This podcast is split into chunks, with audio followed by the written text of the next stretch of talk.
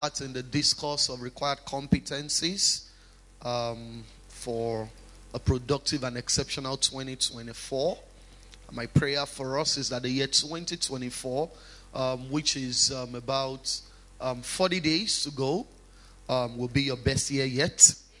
In the name of Jesus. You saw the beginning of this year, you will see the end of it. And you will end this year well. You will end it with a big bang. Uh, whatever that, desire is, you know, whatever that thing is that you are still trusting God for, releasing your faith for, I pray that even in the remaining days of this year, those things will come to you speedily, they will come to you quickly, and they will come without delay. Uh, you know, Isaac asked his son Jacob, he said, How have you found this so quickly? He said, Because the Lord your God brought it to me. I pray for you that whatever it is that you are seeking for in the remaining days of this year, the Lord your God will bring it to you it will come quickly. Whatever has been delayed is now released in the name of Jesus. If you believe and receive it, say very big amen. So we said the first skill that we need for a productive and exceptional 2024 is discernment. Discernment. And we said to have a productive um, year simply means to have a result full year. And um, one of the things we have established is that God wants us to have results. A believer must never be in doubt, right, about that. God wants you to have results. He wants you to do well in every area of your life.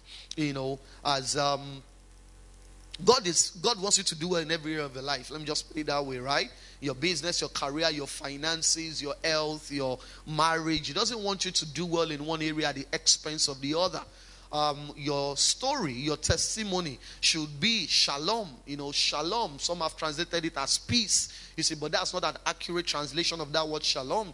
Shalom simply means nothing missing, nothing broken. It simply means that when we look at any area of your life, there will be nothing missing. And my prayer for you is that in the remaining days of this year and in the year 2024, that will be your reality. Nothing will be missing, nothing will be broken. You will not do well at the expense of one area of your life. You know, some people do well financially, but their health suffers for it. So they eventually use their money to recover their health. By the time they are now standing, the wealth is gone. That will not be your story. That will not be your testimony. God will supply your need and you will enjoy the supply in soundness of health, in soundness of mind. You will not expend your resources on sickness. You will not expend your resources on diseases. In the name of Jesus. You will not expend it on troubled children. In the name of Jesus. That is a promise for now, is a prayer for now and for the future. Some people, it is their children that take away all their money. They walk and walk and walk, and the child just keeps getting into trouble. Drug addiction, you know, moving with the wrong crowd. I pray for you. You will not expend all your resources on your children. In the name of Jesus. You will not make wrong investments in the remaining days of this year and the coming year, you will not make the wrong investment. Do you know how painful it is for you to save and save and save, and you see something that is perceived to be an opportunity? You put your money in it, and everything goes down the drain. It would have been better not to save. I pray for you, you will not misinvest your resources, you will not misinvest your energy in the name of Jesus. And I pray, most importantly, God will separate you from the wrong people and it will bring the right people into your life. In the remaining days of this year, your steps will be ordered. Your steps will be ordered. God will open your eyes to see the kind of people around you. In the name of Jesus. You know, Jesus talks about some prophets. He says they are wolves in sheep's clothing. It simply means by your ordinary looking, you cannot recognize them. You see, so I pray for you whoever it is that is dangerous to your destiny, may God separate you from them in the name of Jesus. If you believe and receive it, say very big amen. Eyes that see, ears that hear, God will give to you. Eyes that see, ears that hear. I want you to repeat after me. Say, eyes that see, ears that hear. Repeat after me. Say, God has given me eyes that see and hears that hear. Everybody is looking, but not everybody is seeing. Everybody is looking, but everybody is not seeing. Everybody can be looking at the same thing, but someone is seeing something entirely different. That's why the Bible says the hearing ear and the seeing eye, the Lord has made them both. I pray for you that your eyes will be seeing eyes and your ears will be hearing ears in the name of Jesus. So we said the first competence we need to acquire as we wrap up the year 2023 and prepare for a new year and a new season is discernment. Number two, we said is selling. And um, we went deep in that last week, um, Wednesday, and we're going further even this evening. Second Kings chapter 4, in verse 1 to verse 7. The Bible says, Now there cried a certain woman, the wives of the sons of the prophets, unto Elisha, saying, Second Kings chapter 4, verse 1 to 7 saying, Thy servant, my husband, is dead. And you know that thy servant did fear the Lord, and the creditor is come to take unto him my two sons to be bondmen. And Elisha said unto her, What shall I do for you? Tell me, what do you have in your house? And she said, Your handmaid has nothing ex- in the house except a pot of oil. Then he said, Go borrow thee vessels abroad of all thy neighbors, even empty vessels. Borrow not a few. And when you have come in, you will shut the door upon you and upon your sons, and you will pour out into all those vessels. And thou shalt set aside that which is full. So she went from him and shut the door upon her and upon her sons, who brought the vessels to her. And she poured out, and it came to pass, when the vessels were full, that she said unto her son, Bring me yet a vessel. And he said unto her, There is not a vessel more. And the oil stayed. Right? Then she came and told the man of God, and he said, Go, sell the oil, and pay thy debts, and leave thou and thy children of the rest. May the Lord bless reading of his words in Jesus' name.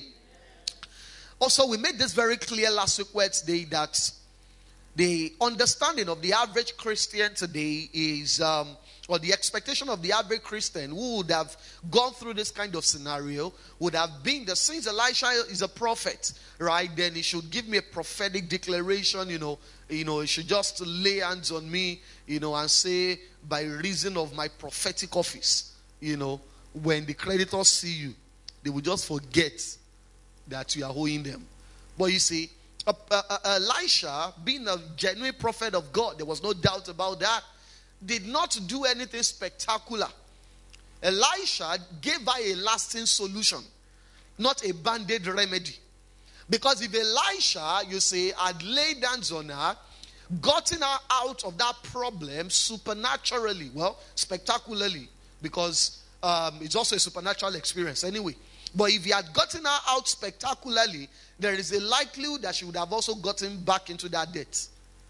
Because you cannot, I think I said this last week, Wednesday, that you cannot expect God to always get you out of the situation miraculously that you behaved yourself into. Did you hear what I just said?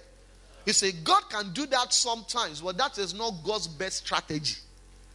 The best way, the best move of God, right, is to show you the things to do because the moment you learn what it takes to get out of that situation, then you will never be able to, or you will not find yourself in a circumstance whereby you find yourself in that kind of situation anymore.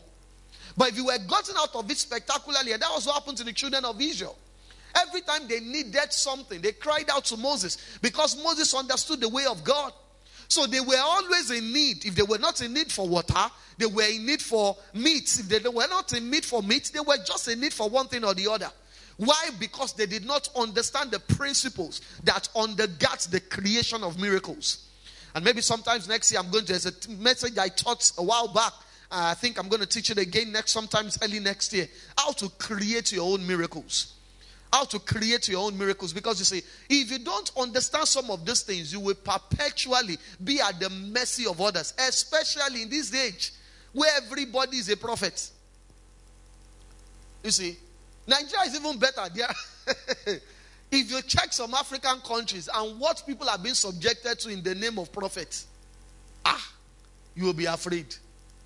When they tell a married woman and they are live streaming it, these are not things that I had, these are things I stumbled upon on the internet. You see, a man in the name of prophet bathing women. And people are subjecting themselves to that. Even a man should not be doing that to another man. How can someone lose their dignity to the point of subjecting themselves to that kind of treatment? You see? And the problem is that when people don't want to learn the ways of God, they will be too desperate to do anything. And desperate people will do desperate things. So you and I need to understand that as we go into the new year, we need to learn how to sell. You see, one of the things I want to make very clear tonight is you need to understand the difference between the skill of selling and the profession of selling. Everybody will not be in the profession of selling, but everybody needs the skill of selling. Please write that down and never forget it. Even if you are not taking notes, please note it somewhere in your mind that there is a difference in the profession of selling and the skill of selling. And what I'm talking about is not a profession. Even though it is going to help you if you're in the profession of selling, but you see, I'm talking about the competence, the skill. Everybody needs it. Because whether you are aware of it or not, every day of your life you are already selling. You are already selling. If you have friends, which I believe you do, if you've been in a relationship or you are currently in one, hmm, somebody sold something to you. If you have friends, because every friend was once a stranger, why did you decide to be friends with certain persons in your life? Somebody sold you friendship, whether you were conscious of it or not. If you've worked in a job or you currently have a job, if you have a business or you've done business before, you have sold, you just didn't know. And like I already said, the difference between successful and non successful people is that successful people are conscious that they are selling. Unsuccessful people, they are not aware. They don't even know they are supposed to be selling in the first place. Everybody is selling. Never forget that. Everybody is selling. The name Muhammad Ali, how many of us have heard that name before? Muhammad Ali. Almost everyone, almost everybody. There was a time that Muhammad Ali was an unknown boxer. Nobody knew him. But you say that guy understood sales. he understood how to sell himself. There was a time that nobody knew him, and he knew that if he continued on that trajectory, he may die as an unknown boxer. So you know what he did? That's when he came up. That's where that statement, I'm the greatest, came from. He popularized that statement. So there was a world champion back then, George Foreman. So Muhammad Ali put him to a you know a challenge, and he said he wanted to fight with George Foreman. Everybody thought this guy was crazy. How would you fight George Foreman? You're just a coming up, you know, boxer. This guy will kill you. But he said, I'm going to fight him. You know why he did that? Because he knew that to fight George Foreman, the whole world will hear about him. And it was one of the most popularized boxing match, you know, in recent times. And that, um, I, I, think the title that, you know, that match, um, um, Rumble in the Jungle or something like that. And after that match, nobody forgot him. You see, it's not that he was a skillful boxer, but he was a great salesman. I remember many years ago watching the documentary, you know, of, of, of that season of his life. And he kept saying it, I'm the greatest.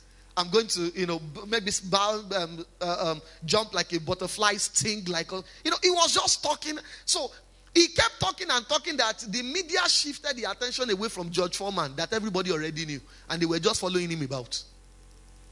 So everybody was wondering, who is this guy? Who is this guy? Who is this guy?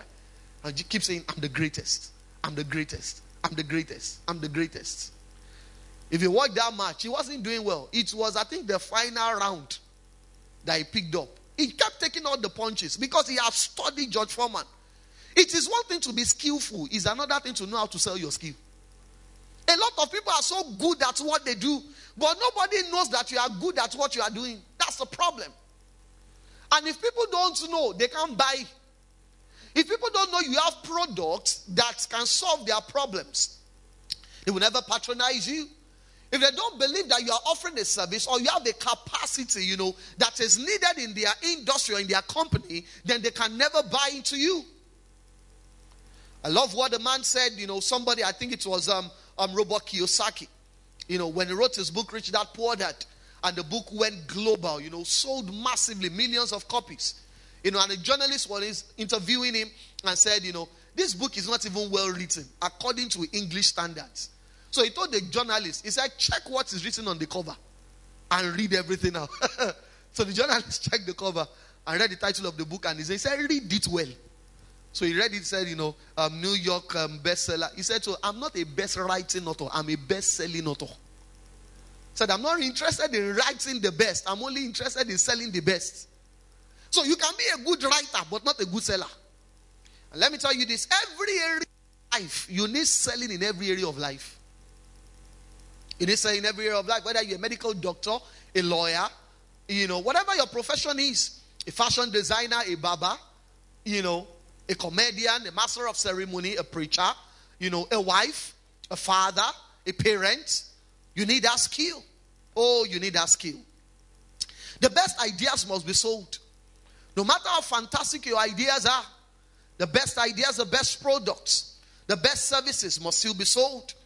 And we said that selling is communicating the value you have and can deliver while attracting exceptional material and monetary reward, even in the process of delivery. One of the things I still want to add, you know, to that is this, and I want you to write it down if you are taking notes. That selling is a prerequisite to creating success in any area of life. Selling is a prerequisite to creating success in any area of life. Your ability to sell will determine how successful you become.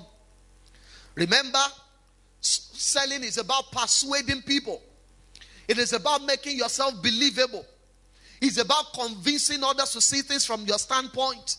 And so, your level of success will be largely dependent, if not solely dependent, right, on how well you can sell.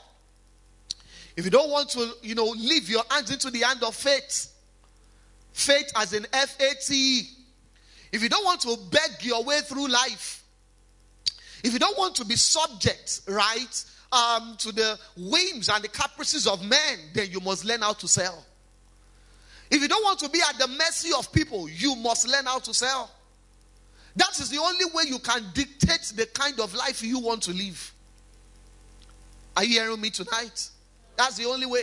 Or else you will find out that at different points in your life, you will be subject to begging people. You know, you find yourself being at the mercy of people. So if you don't want to trust your destiny and future into the hand of faith, begging, wishing, and hoping, you must learn how to persuade, convince, and negotiate successfully. And that simply describes selling. The next thing you need to understand is that selling is not just a job description, it is a way of life you must embrace in order to get in order to get others to like you and work with you. I'm going to say that again.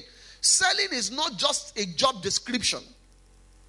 It is a way of life you must embrace in order to get others to like you and work with you.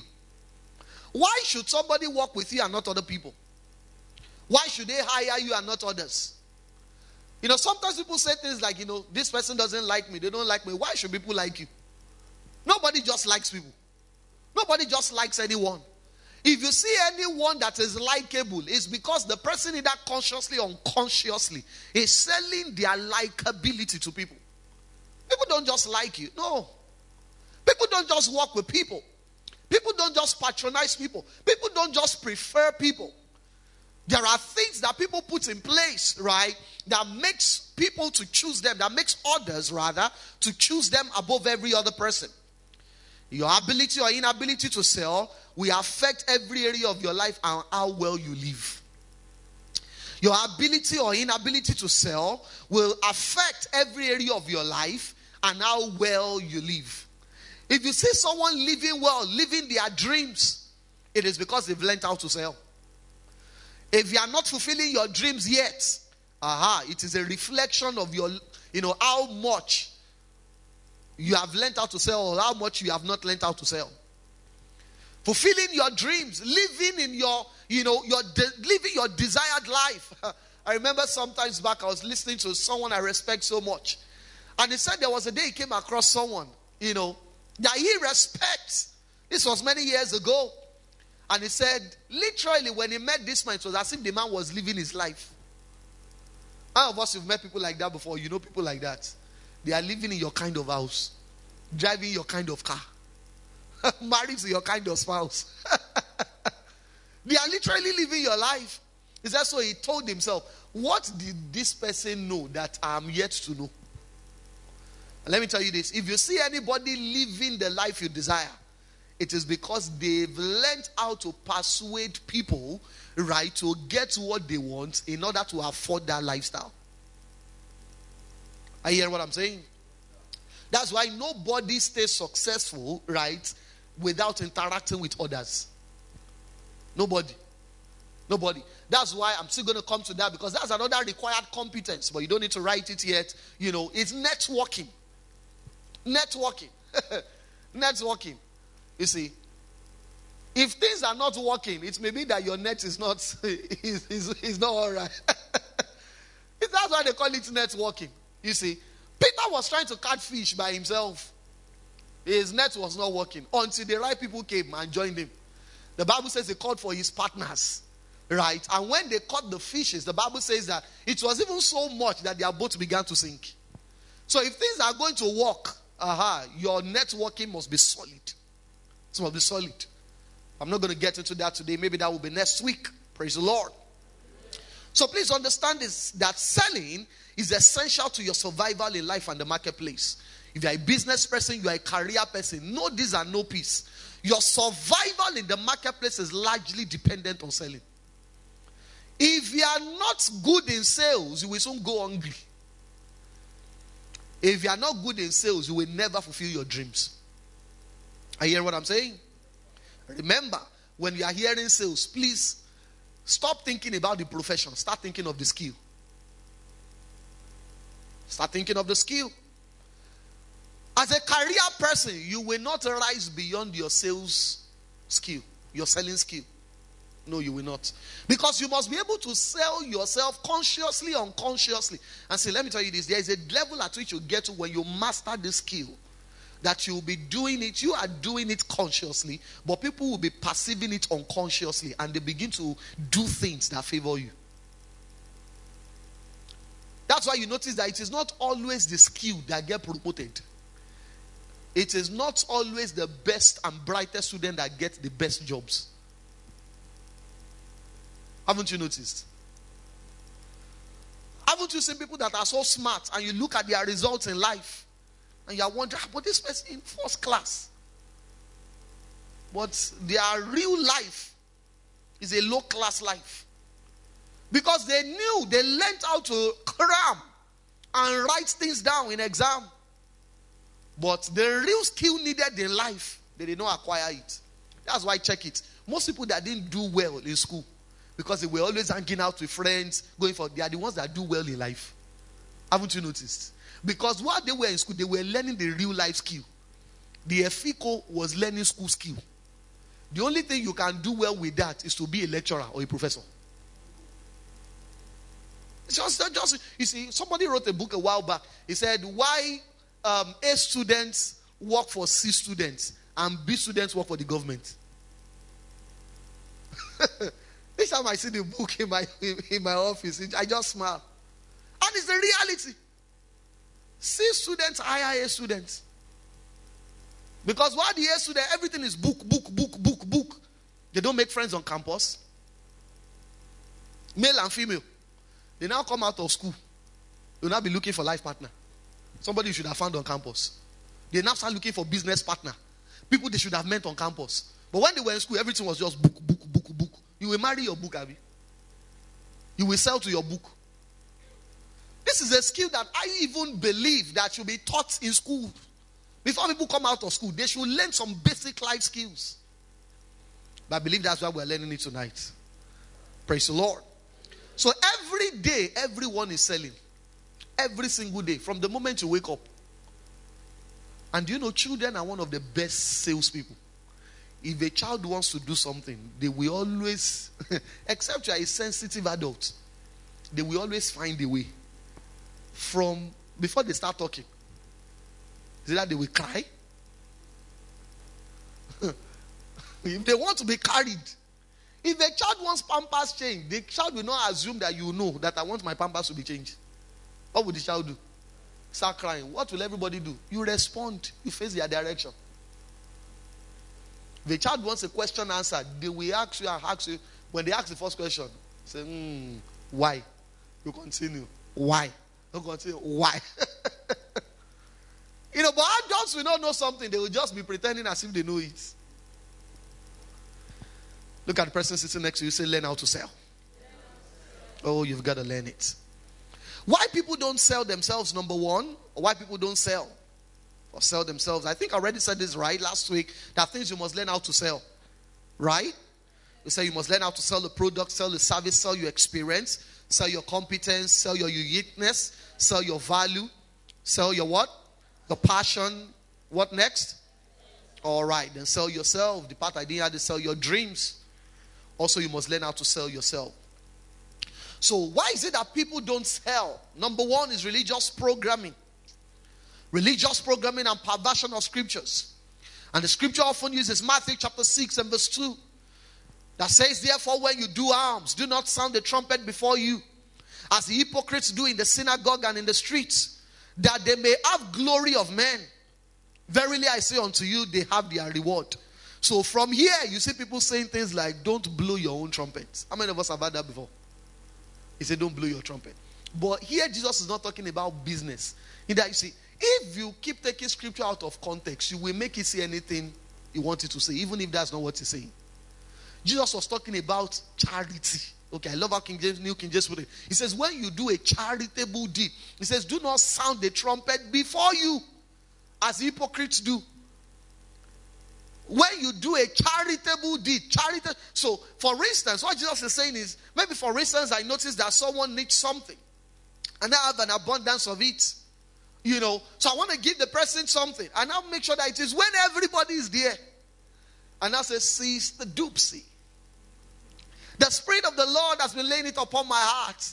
If I'm not even speaking quietly, I'm saying it so that everybody will know I want to give Sister Dupe something. He says, I've already received my reward. That's what Jesus is talking about. Because scriptures, I think I, someone asked that question on Sunday at Crucial Conversations, and I answered that scriptures never contradict themselves. Never. Because if this is what Jesus was saying, right, David, the Bible wouldn't have recorded that David went to Saul and sold himself to Saul. Because that was what David did. He literally blew his own trumpet because if you don't blow your trumpet, people don't know you even have a trumpet. David would have died in obscurity. You see, if he had not gone to Saul and told Saul, I can kill Goliath, he would have had the ability, but he would have died with that ability. And maybe the nation would have even been taken captive and they would have gone into slavery. There are so many things, you know, so many products, so many solutions that our world is missing out on today because there are people who have the solution but they don't know how to sell it. And I hope that's not you. Look at the person sitting next to you. Say, I hope that's not you. So, religious programming will tell you that. Don't sound your trumpet. oh, if David had not blown his trumpet, how would he have become the king's in law? Number two, because I already explained this, you know, to a great extent last week's um, Wednesday. Number two is cultural beliefs. Did I mention this last week? All right, cultural beliefs is the second reason people don't sell. Cultural beliefs, adage, mediums, um, idioms, African proverbs, and we have a lot of it, plenty. You know, there are certain things we have believed because we have had it over time, and those things they have conditioned you. You don't even know you are running a program. So you want to do something, you know, you remember what your parents told you growing up. Say, don't trust anyone. Don't trust anyone. Don't trust anyone. Everyone you trust today was once a stranger. Yes or yes? Everyone. You see, if you don't trust anyone, how will your business ever grow? How will you ever have business partners? How will you even ever marry?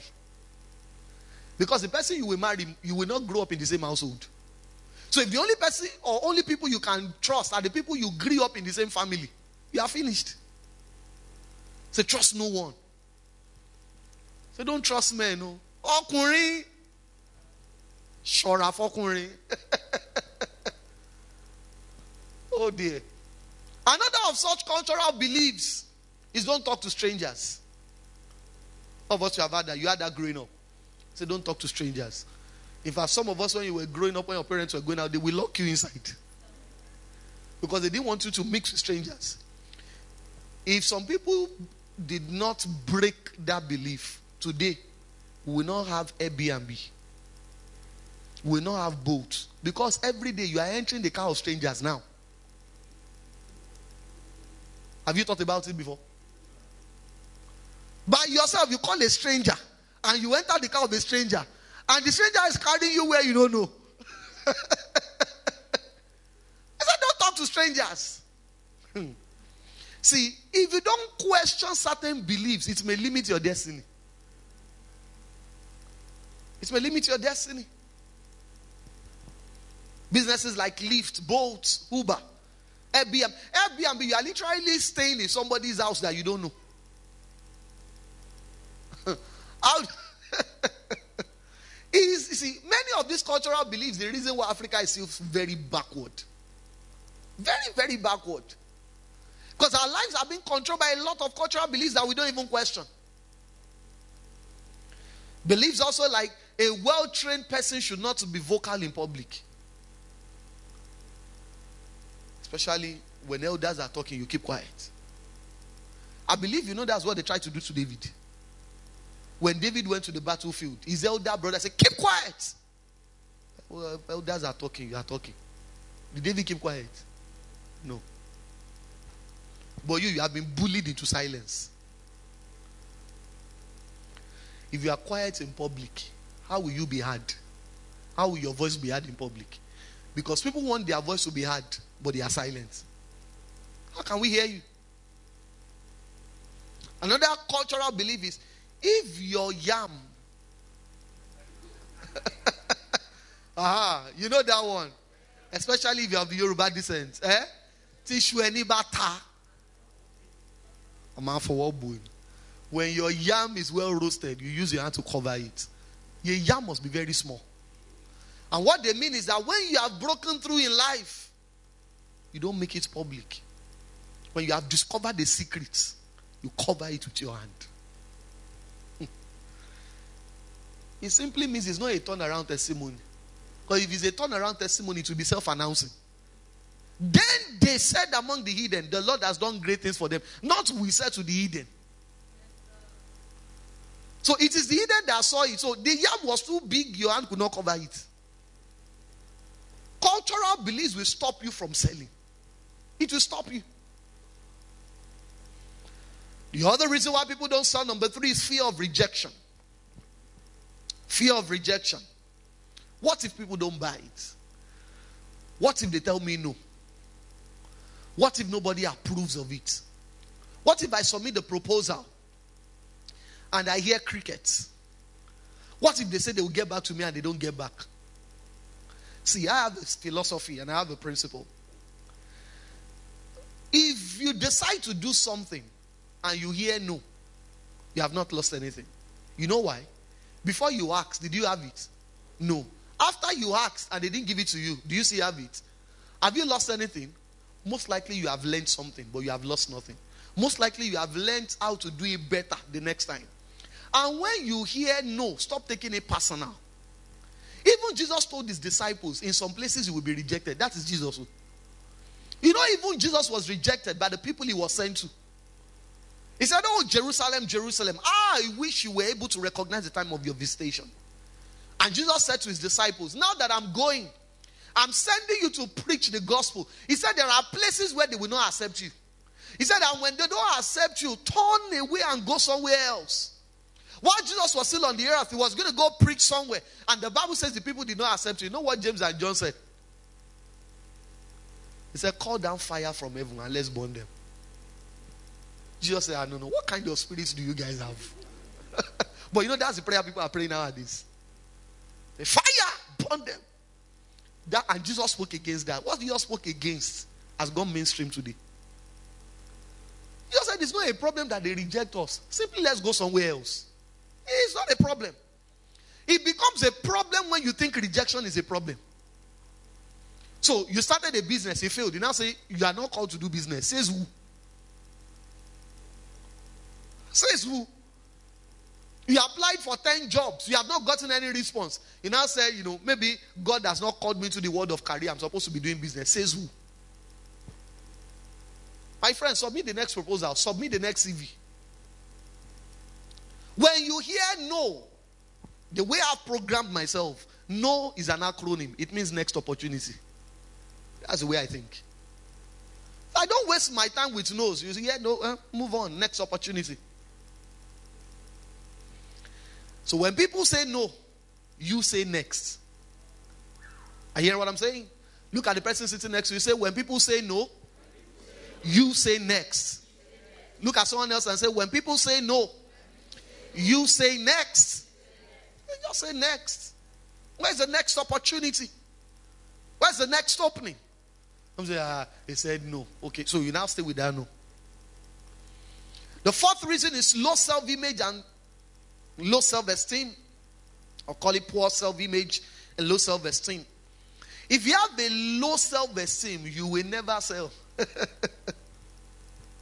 because you will look at yourself, look at what you're offering, and say, ah, Who will buy this? Who will believe me? See, I said this sometimes back. I think that was like two, three years ago at the old facility. Who you marry is a reflection of your self image. I hear what I'm saying? You know, there are some men, they can never ask out somebody in the city, they have to go to the village because it's low resistance. It's low resistance. Especially for men. When I see who you decide to marry, it says a lot about you. You know, some men are afraid of strong women.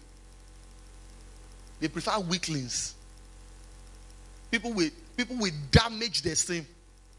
People that wants to buy a chocolate like this, she can thank you for one year.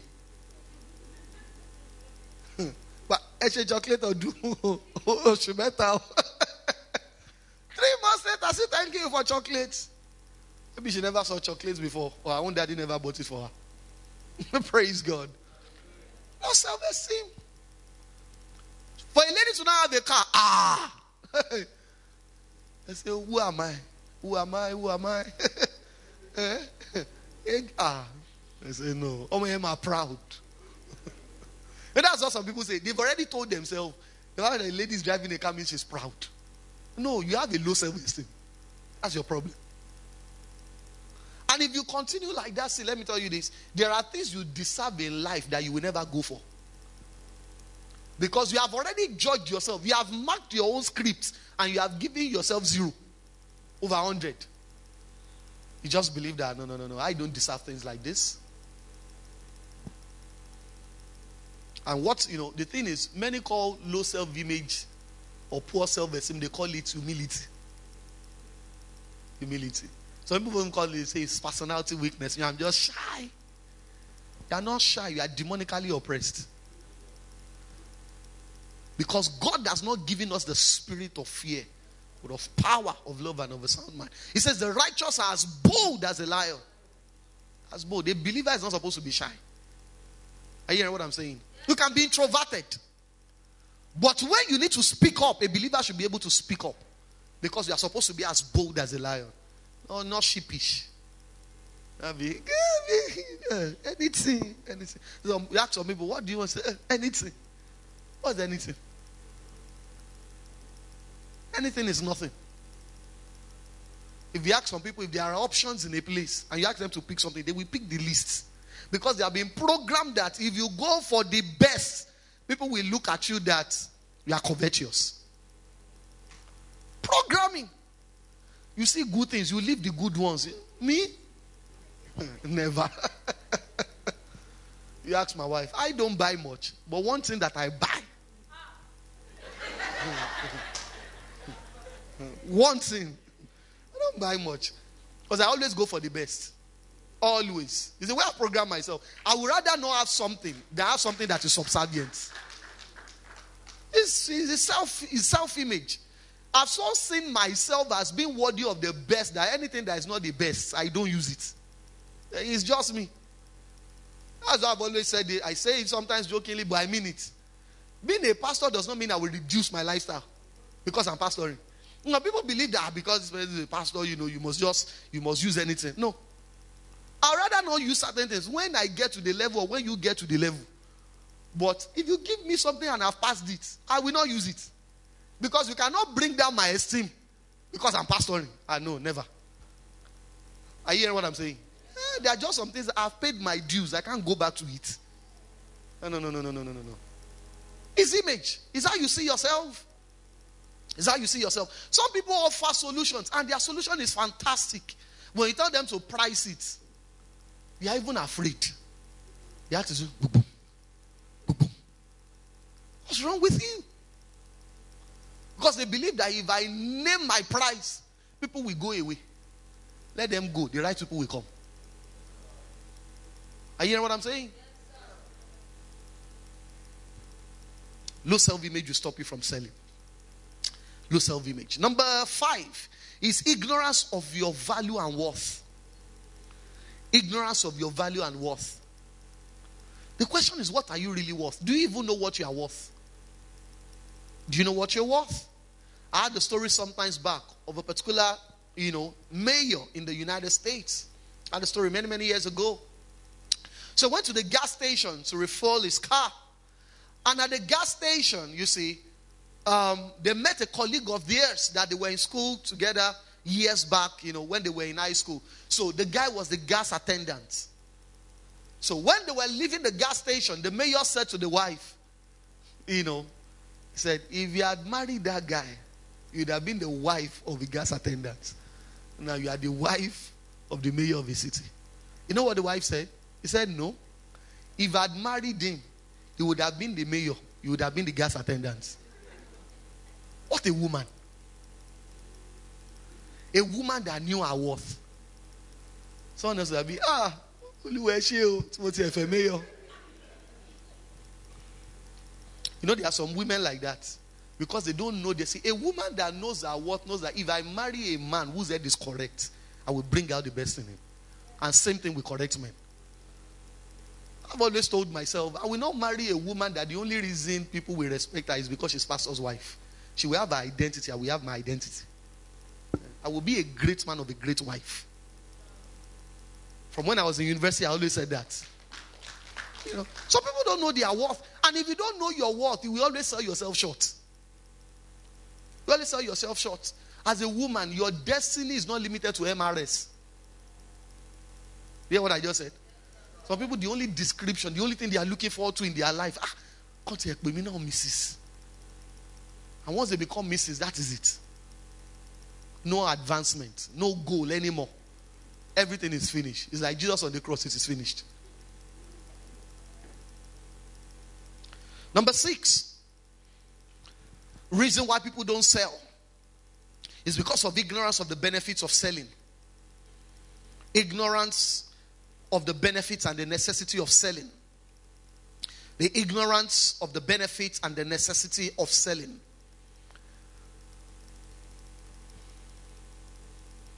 Spoken about that extensively, so I don't need to explain anymore. Number seven is lack of know how. The lack of know how. And some people know they need to sell, but they just don't know how to. No one has taught them how to sell, especially how to sell the product, the services, and themselves. So, what are the effective steps, or what are the steps to effective selling? Because it is not it is not enough to know why people don't sell and why you need to sell if you don't know the how to. So, what are the steps to effective selling? Number one, identify your value. Identify your value. The value you have not identified and discovered can be of no benefit to anyone. And it also cannot benefit you. So you must identify your value. What value are you bringing to the marketplace? What is your value? You see, if you don't believe that you are valuable as a human being, and if you don't believe that you are offering something to the world that is valuable, you will always sell yourself short. In fact, you'll be afraid to sell. You'll be afraid to sell. So, the first step to effective selling is identifying your value. What is my value? And you say, nobody can tell you your value. People can only point you in the direction of value to make you understand you are valuable. But the real value that you carry, you are the only one that can identify it. You are the only one. Because people will not say you are until you say, This is who I am. How people describe you is how you have sold yourself to them. Am I making sense? So if there people are not treating you well, how have you sold yourself? Nobody will treat you like a prince if you keep selling yourself as a pauper.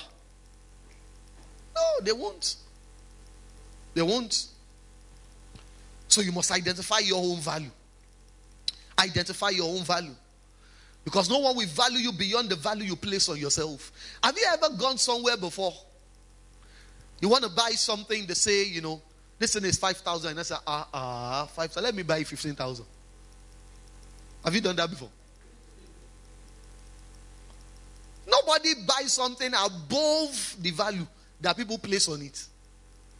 So if you say you are worth 5,000 naira, nobody will say, ah, ah, why now? Egba 15, egba 15. What do you even want to do? You say, ah, ah, go phone.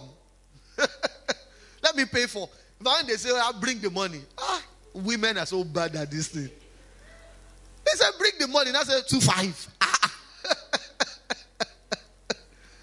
there women you must not follow to the market. You will see the wickedness of, human, of mankind. president has said, You have been talking for the last 15 minutes. Let's now say 4K. And I You knew you were going to say 2.5. Why did you just go straight there? that simply tells you that people will never overprice you. So if you say this is my value, is it that they accept the value or they try to bring it down? So identify your value. Identify your value. Everybody may be selling the same thing. Everybody may be in the same field, but what makes you valuable? You see, hmm, I'm jumping ahead of myself here, but let me say it. You must be so convinced that you have value. Because, see, everybody rises to their level of expectation. Not just what people expect from them, but what they expect of themselves. That's the reality of life.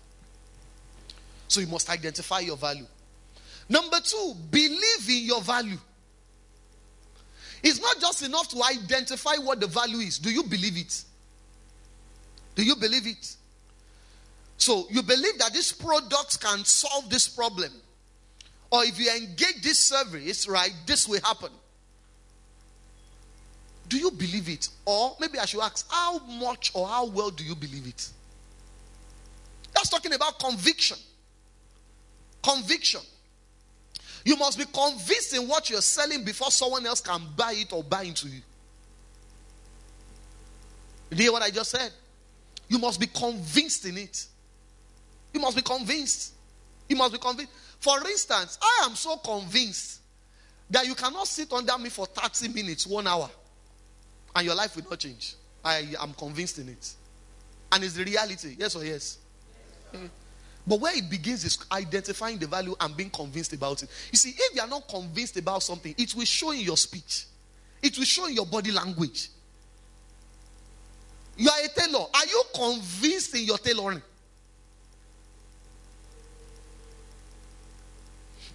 You are a photographer. Are you convinced in your photography? You are a teacher. Are you convinced that when you teach students, they will understand? Are you convinced? Because you can identify your value, but if you don't believe that your value is valuable, or if you don't even believe that that which you are offering can change people's life, it will have, it will show. It will never forget that human beings are spirits, saved or unsaved, and spirit can perceive what another spirit believes. So believe in your value. Believe in your value. Be convinced in your value. And a conviction is a firmly held belief. Conviction is the ability to be so firmly sold on your belief that you demonstrate to your buyer with such complete and utter certainty that none other choices appears to be valuable. So what that simply means is that you must be convinced in your own value that people get to the point where they believe that you are the best option.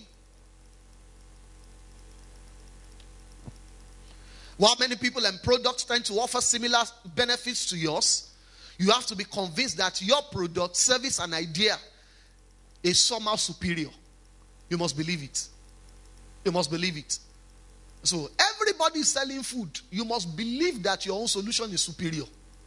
It's not lying to so if you have not got so it's not lying to yourself. It is being clear about your value. See, some amount of money will never come to you if you are not convinced those kind of you deserve those amount of money. You can be praying for it, oh, but if you are not convinced, that's why Ephesians 3 and verse 20 says that you know God is able to do exceeding abundantly above what we ask, think, and imagine. So after you have prayed, you must now establish your own heart in believing that this thing I'm praying for can be my reality. Can be my reality. You know, there are some people that believe, and you may argue with it all you like. There are some people that they are so convinced that what they are selling is the best, even when it is not the best. What they believe is the best, and everybody sees it as the best. In fact, the way they present themselves, Muhammad Ali, the illustration I gave earlier, was not the best boxer when he started saying, I am the greatest. He was not the best. But he was convinced that he was the best. So the world too was forced to believe that he was the best boxer. Are you convinced in your own value? Number three, place appropriate value on what you are offering. Place what? Appropriate value on what you're selling. Or you can write it as value your value. value what? Your value. Place appropriate value on what you're offering. And this talks about pricing. And you don't only price products and services, you can also price yourself. Am I making sense? You price yourself by presenting consciously, or unconsciously, what you are worth, what you deserve. So place appropriate value. Value. See, I want to correct one notion tonight, especially for those of us that are in business. Please listen to me. The fact that you are cheaper does not mean people will buy from you. Don't price yourself out of business. Some people believe that, you know, if we reduce, see, lowering your price is a wrong strategy in the marketplace. You may soon lose that business. In fact, when your price is too low, is a demonstration of inferiority. Have you ever thought about it? People don't buy something because it's cheap. People buy it because the people offering it they value their value. As expensive as iPhone is, why are people still buying it? How many of us have used an iPhone? Please wave your hand. Or a Samsung. Why are people still buying it? As even though people keep saying, ah, land money, people would rather use the phone than buy the land. Like, don't worry, eh? let me be carrying my land in my hand, eh? no problem. Why? Because someone is convinced. And next year it will still be more expensive. Because they know you will still buy it. but you know, they could have started years ago and reduced the prices so that more people can buy it. Don't price yourself out of the market. If there's a business person beside you, look at the person and say, neighbor, don't price yourself out of business. Don't think because I reduce my price now. In fact, you must get to a level in business that you stop doing discounts. No matter the Black Friday, iPhone will never do Black Friday sales. Or Rolls Royce. When I say Rolls Royce, 50% off. Have you had it before? Have you had Black Friday sales on private jets before? You don't need we don't even want you to afford it. There's a level you get to that people will say you are proud. Hey, hey, at that level, you are beginning to value your value. That no matter what happens, our price is our price. You know, there are some cars you don't test drive. You can't even ask. The way they will look at you, that's the way they will look at you. And when you ask such questions, they know you are not in this class. You see a Lamborghini, you say you want to test drive it, they first look at you like, they don't test drive this kind of cars. Because even when you see them at car shows, they put stanchions around them. Because they're just supposed to look at them. You can't say you want to enter what? Because the people that buy it is more of a collector's item.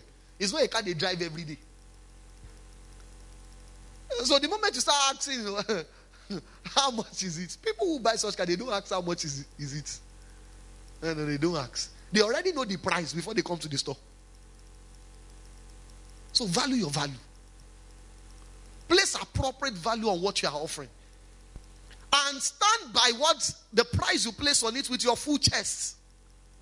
And don't be bullied into reducing your value.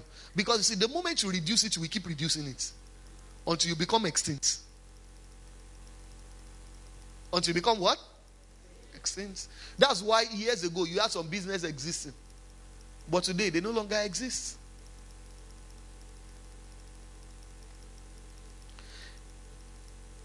And I strongly believe that it is the spirit of fear that makes people reduce their value. The spirit of fear. You know, because when you are afraid, when you place your pricing on something, eh, will people pay for it? Who told you they will not pay for it?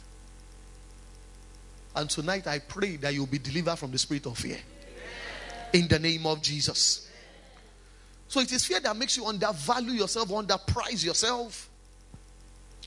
Number four step to um, effective sales, or um, yeah, the fourth step is clarify who needs your value. Clarify who needs your value because everybody does not need what you are offering. Some of us have zoned off now, saying, oh, all this. you need this. Oh. It's not just prayer that makes people have an exceptional year. So better listen to what I'm talking about. It will help you.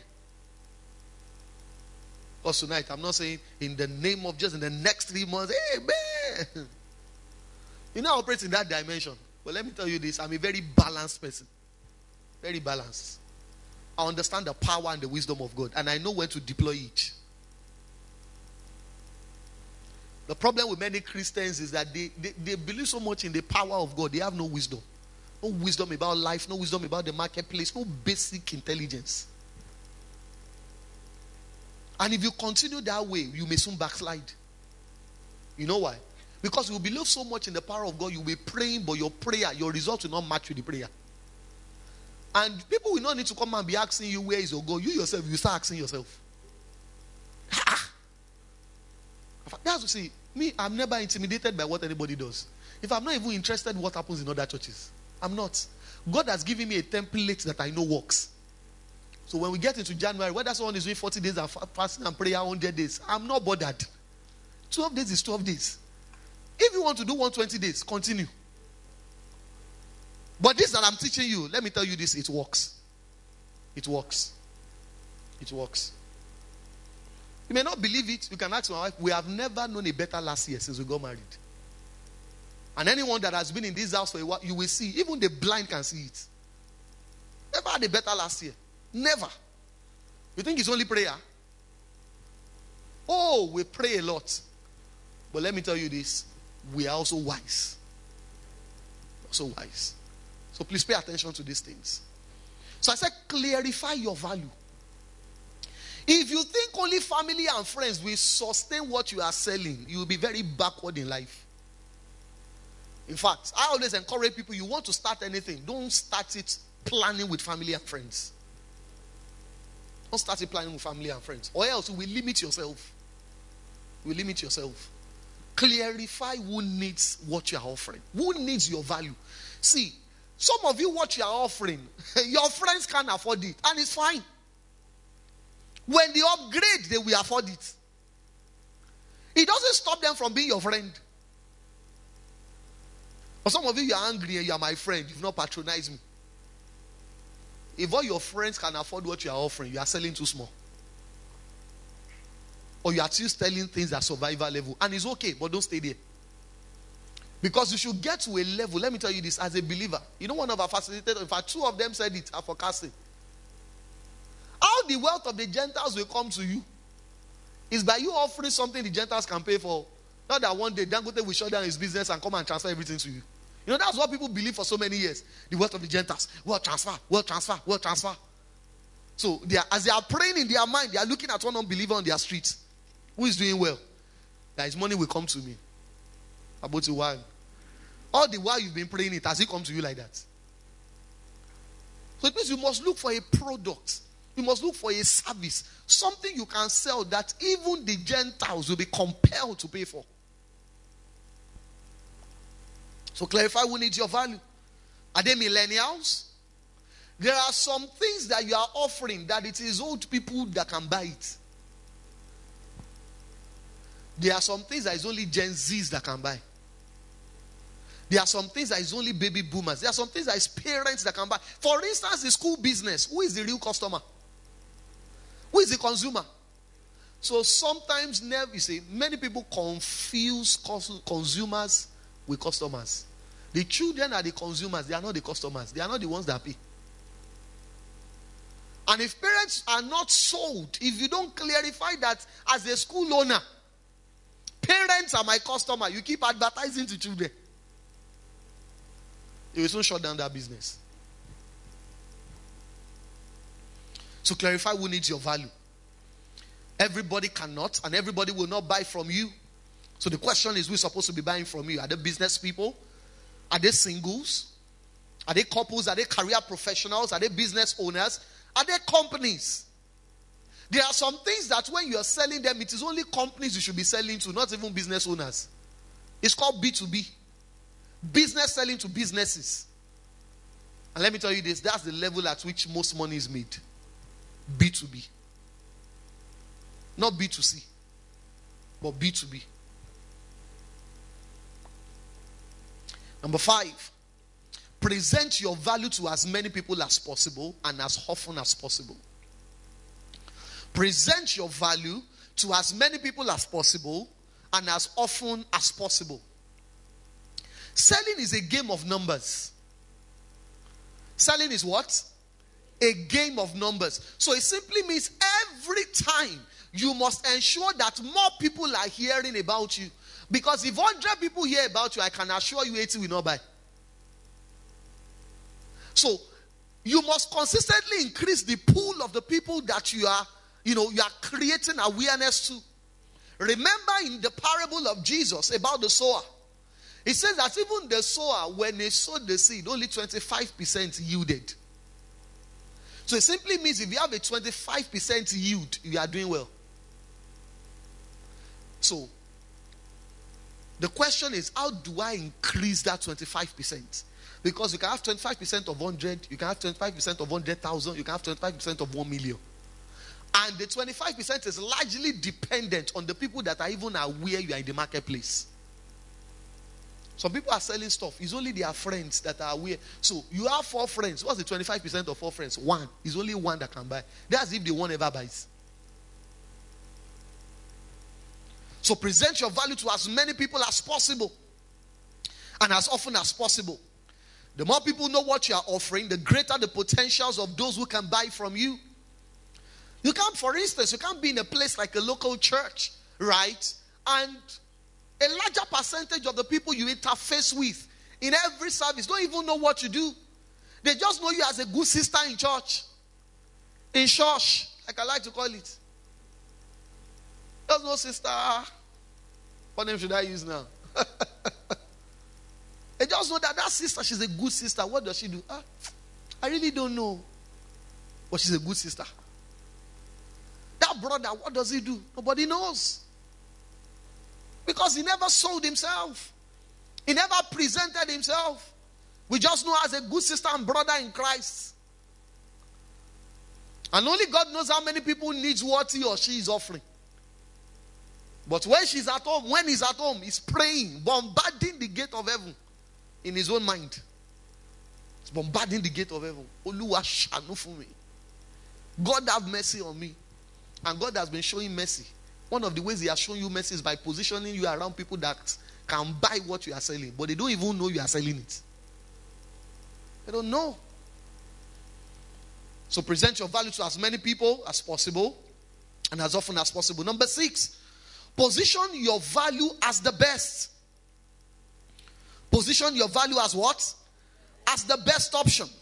Hmm. As the best option. Because let me tell you this everybody wants the best, even when they can't afford it. Position yourself as the best, as the best option. Number seven, stay visible. Stay visible. Stay visible. Don't be lost in the crowd. There is a reason why most multinationals are still spending money on ads, even though you already know them. The reason is because constant visibility creates a perception of credibility. When people see you over and over and over and over, the day they want to make a decision, you are top of mind. The first thing that will come to their mind is you. That's why I'm always amazed at how people do business and they don't have budget for ads. They have no budget for marketing, no budget for advertising. It's always amazing. Hmm.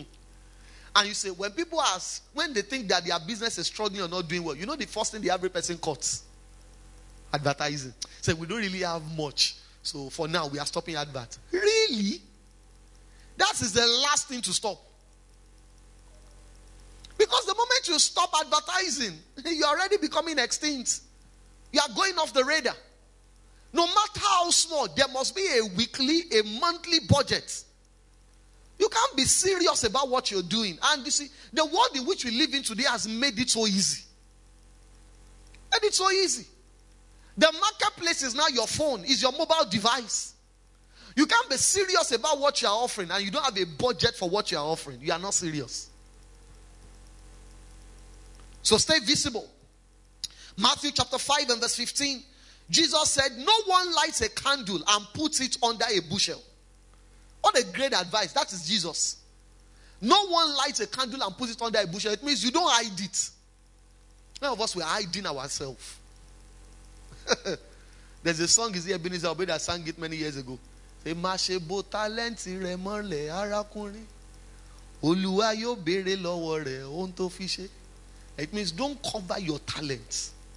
God will ask from you what you did with it. Many of us are just covering our value, covering it everywhere. Covering it everywhere. You cover your value in the workplace. You can do something. They ask you see, you cannot be in the office. There is a meeting, and they always ask you, "Do you have anything?" You say, you say nothing. You're already becoming invisible.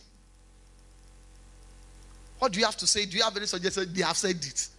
Then say it again. They said they have said they just said what I wanted to say. Ah. All the time, they're always saying what you want to say. Then be the first to say it. So next time when they say, Does anybody have anything to say? So it does in case they say what I want to say. So say, I have something to say. Always be the first. But be visible. You must do whatever it takes to ensure that you are visible. Last but not the least, is consistently promote the values, benefits, and uniqueness of your value. Consistently promote the values, the benefits, and the uniqueness of your value. Not the features, but the value, the benefits. Consistently promote it. Matthew chapter 7 and verse 7, if you can have it on the screen. Matthew chapter 7 and verse 7. Matthew chapter 7 and verse 7. Can we read together? One to go? Ask, and it will be given unto you. Seek, and you will find. Knock, and it shall be opened unto you. I love if you guys have the international standard version, we can have um, please project it, or maybe I think a message or amplified. I love the way the international standard version puts it. Anyway, he said, "Keep asking, and it will be given to you. Keep searching, and you will find. Keep knocking, and the door will be opened for you." All right. So what translation is that? NLT. right? It says, "Keep knocking, and the door will be open to you. Keep on asking." and you will receive what you ask for. Keep on seeking and you will find. It simply means you don't stop. You don't what? You don't stop. You consistently, consistently promote yourself. You spoken to someone yesterday about what you sell. Fantastic. Say it again tomorrow. I had a story recently from one of our mentors. True life story. So many years ago, there was a bank, All States Bank. If you are old enough, um, so there's a member of their church who has been looking for a job. So he came to him and said, you know, that should agree with him in faith, you know, that, you know, he, he wanted to get that job. So he prayed with him, but during the interview, he didn't get the job. He said, so when he saw him in church the next Sunday, you know, told him, oh, Pastor, I didn't get the job, you know. He said, as he was going away, something just told him that he can still get that job. So he said he called him back and told him that he schooled him. He said he should go back there and tell them that, you know, um, I believe I'm the best for this job. And I don't know what the metrics are, you know, for the people that got the job, you know. He said, but I believe I'm the best for this job. That in case somebody decides not to take the job, I'm available.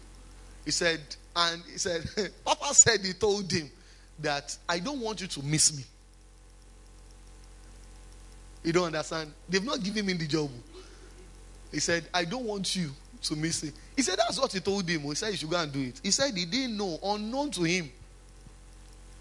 He told him to just do it and commit it to God's hands.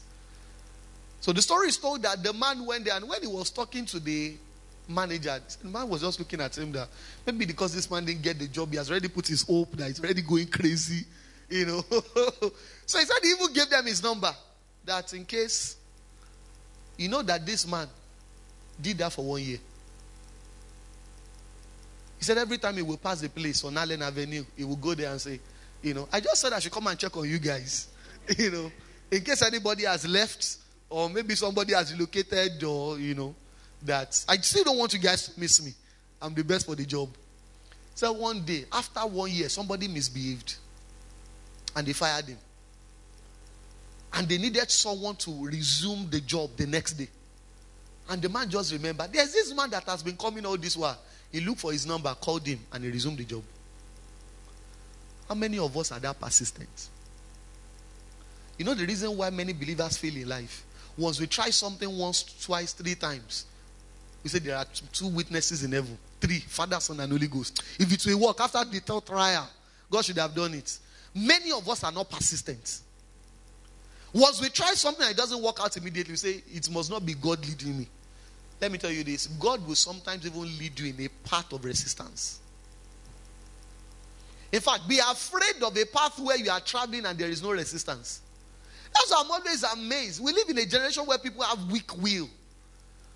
You start a business, and the business has not exploded within one year, and you are depressed. What's the what's pressing you? You go back at it, you face that thing. you face, even when it seems as if it is not working, you stay here. You see, the moment you are, you create alternatives in your mind, you will not face that thing. That's why I have a mantra. I have a belief. I have a philosophy. The first thing is to clarify if I'm supposed to be doing something. Once I'm clear and I'm sure I'm supposed to be doing it, we die there. It's either it works or it works. I don't believe in failure. Neither should you. Now try some. guys, I want to do something. Some of you in the last three years, you have done nine things. Three per year. How will it work? How? You consistently, consistently project yourself. Consistently project yourself. Consistently project yourself. In the world of sales, they says that most sales are not made until the fifth call. Guys will understand it. Many of the ladies we ever dated, they didn't say yes the first time, did they? Some were fortunate to get yes the first time. Not everybody is that fortunate. But you will go there. And you ask again. They give you nil, you go back. Because you know that this babe, I marry her. You keep going back. Many of us know about Disneyland. Walt Disney, when he was going to get the financing for Disneyland, he went to 303 banks for loan. 300 and what? Did God tell him to do it? Why did he face that much resistance? But Disneyland is there today. Bank one, two, three. Go to different branches. In case this branch has not told the other branch that they've rejected him. 303 banks. 100, 101, 102, 200, 300, 301, 30, until 303. We have even been looking for an idea like this we want to finance. But many people have died believing that God did not send them to do what they are doing because they were not persistent. And the reason people are not persistent is because they have not. That's why the first thing I said is clarify your value. If you believe so much in what you are doing, you will do whatever it takes to make it work. And so, as you prepare to go into the new year, you must acquire the skill of selling and understand persistence in sales. People must buy what I'm selling. They must buy into me. They must buy into what I'm offering. That must be your mindset. That must be your belief system. Can we rise up on our feet tonight? Hallelujah. You know the reason why you must consistently promote and project what you're doing? Because out of sight always becomes what? Out of mind. And you are not the one everybody is thinking about. Everybody has their problems. Nobody wakes up in the morning thinking, uh, who do I want to buy from today? And uh, who do I want to hire today? No, everybody's just facing their life. So when you consistently project yourself, you stay on top of their mind. Such that when they need you, when they need your products, need your services, you come to mind. Can we pray in the Holy Ghost in the next one minute? Oh, come on, pray in the Holy Ghost. Don't whisper it, pray out loud. Oh, mante kora badaba yerebo siata. Delima ne comparado sete velenduka pifos kipala. Runini mando koligi di bahate. Shegele bandara kosi pirado se fanda. Rimendele ko shapala. Reclagido sente kele gadabana monto pregida la dosha. Ia danamantura pale gedegidos. Limande rapala gadose telegedina. Paro delegedo shataya. Ende kelebosiata. Delemanda brokosh kelemante koya gadabaya. Indala babaya da bose le monto begedi anda da baya. Ende kopari anda balabosha talabaye. Ende yeda bosha to vedabaya na moso to kapaya. Rapate kete legededia. Igomba dia talabaye de bosatari. Nende kele papara dele boshate komandi. Rateka papalido. Ende yede boshatali. Mabaradino kosete kete yegede boshia. In Jesus' name we have prayed. Proverbs 28 and verse 1. I want us to pray once again tonight, like we prayed last week, for the spirit of boldness. Many of us, all we need for our next level, we already have it. The problem is that spirit of fear. We are just too afraid. We are too afraid. Too afraid to take that step. We are waiting. See, when Jesus fed the 5,000, the bread did not swell before they started distributing it. To. I hope you know. It was as they were distributing it, the bread was multiplying. The Bible says the wicked run away when no one pursues or chases him. It says, but the godly, are as bold as a lion. Tonight, I want you to ask for a fresh baptism of the spirit of boldness. Say, Father, in the name of Jesus. Tonight, baptize me afresh with the spirit of boldness. Once again, say, Father, in the name of Jesus. Tonight, baptize me afresh with the spirit of boldness. Lift up your voices and turn that into prayers. You can never go further in life than your level of confidence, than your level of boldness. Father, in the name of Jesus, baptize me afresh tonight with the spirit of boldness. Baptize me afresh tonight with the spirit of boldness, oh God. Oh, Masheta Kapayele. Baptize me afresh tonight, oh God, with the spirit of boldness. Eh.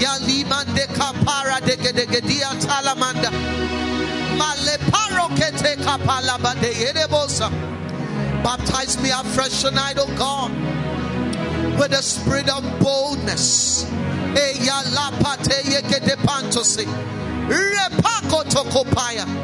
Oh. I'm as bold as a lion. Oh, limante kayadaba. Oh, no more fear. No more fear. No more fear. Oh, with fresh baptism of the spirit of boldness, capacity to dare the undareable, capacity to do go we have never been. Kapande.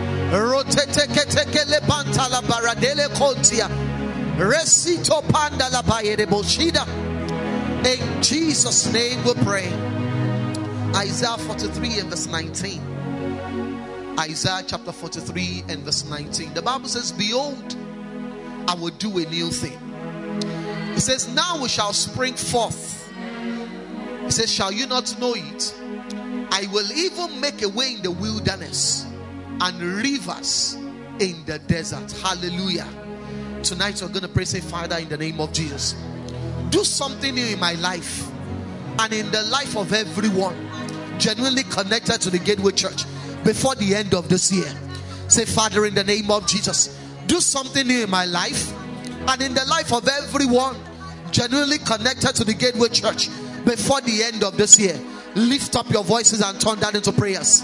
Father, in the name of Jesus, do something in my life and in the life of everyone genuinely connected to the Gateway Church in the remaining days of this year. Cause new things to begin to spring forth in our walk, in our lives, in our marriages, in our finances. Do something new, something new that cannot be refuted, something new that cannot be denied, something new that every eyes will see, something new that every year we're here. Do something in my life, do something in my work. do something in my family, do something in the life of everyone genuinely connected to the Gateway Church in the remaining days of this year. Do something new, oh God. Oh, do something new, Lord. Diveleke de gedigiakata. Ropate ketopandele koprediada. Do something new. Do something new. Do something new. In the name of Jesus. Make a parodia. In the life of every member. In the life of every worker in the life of every head of units, in the life of every minister. Do something new in the life of the leadership, in our church. Do something new, something new that cannot be denied, something new that cannot be refuted. In our businesses, in our careers, in our finances, in our health, in our families. Do something new, oh God.